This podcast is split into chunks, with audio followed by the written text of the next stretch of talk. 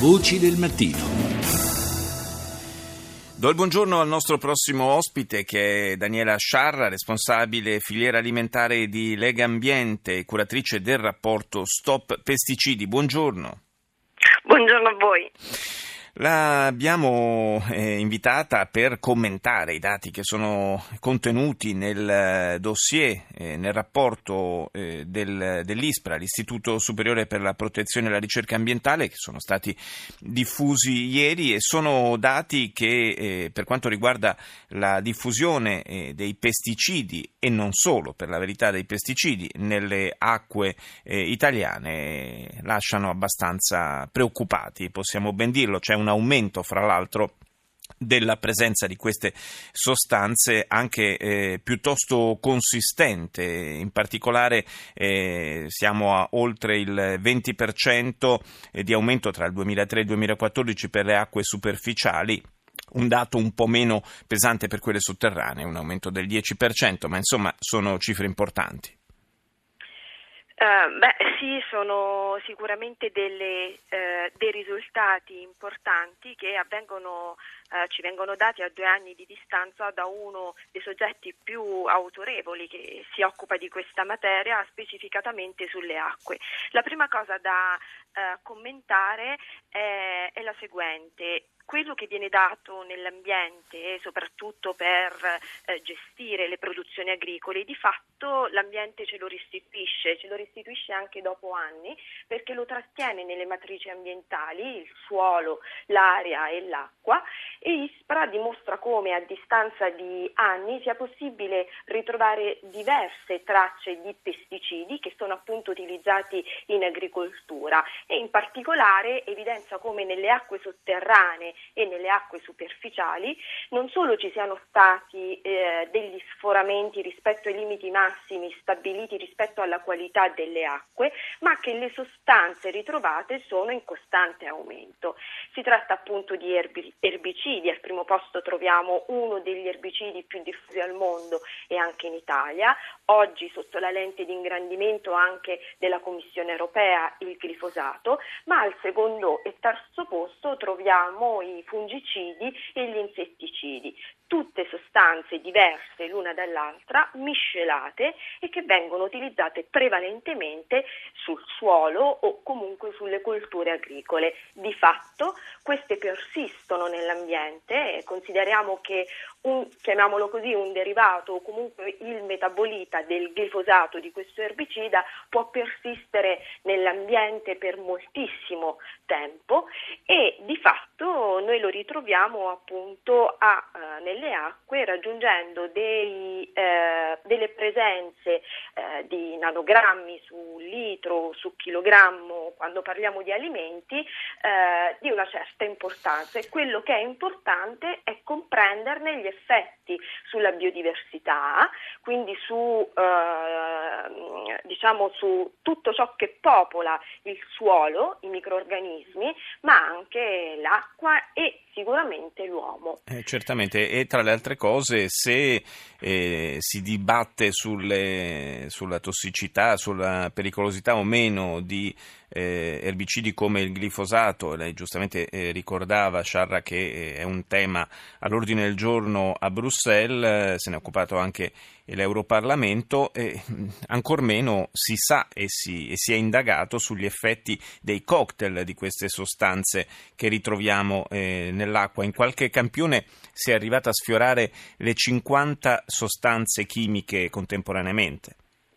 Esatto, la cosa molto interessante è che Legambiente ogni anno elabora un dossier sui pesticidi negli alimenti.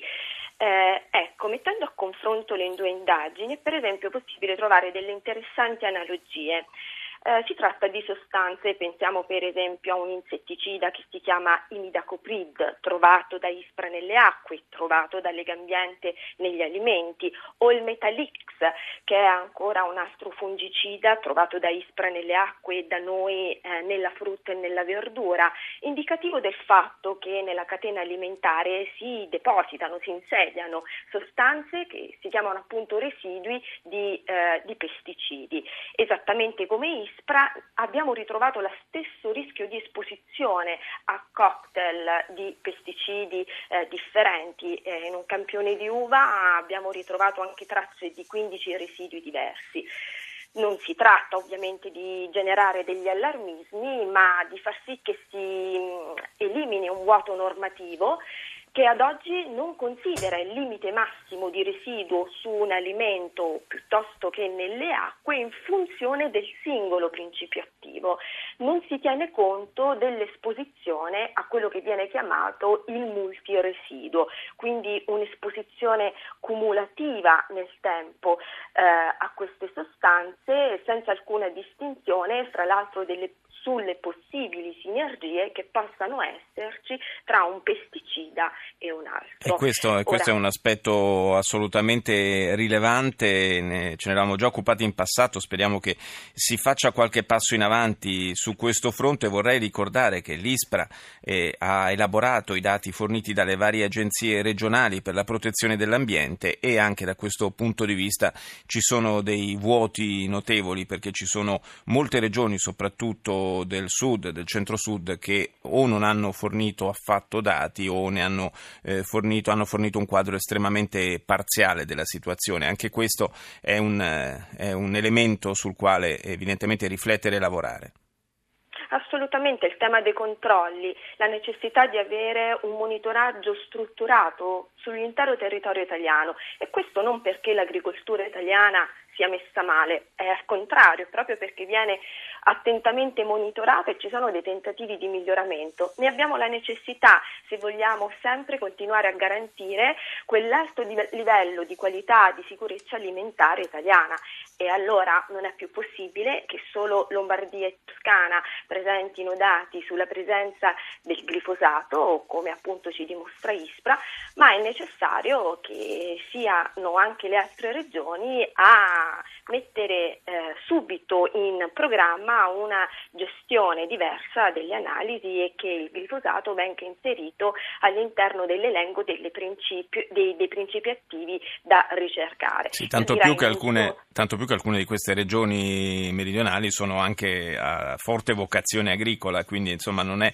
non è irrilevante la, chiaramente la, la, rilevazione di questi, di questi dati in, in quelle regioni. La Agrofarma sostiene che questi dati sono stati eh, in parte eh, amplificati dalla forte piovosità degli ultimi due anni. È una, eh, una cosa credibile?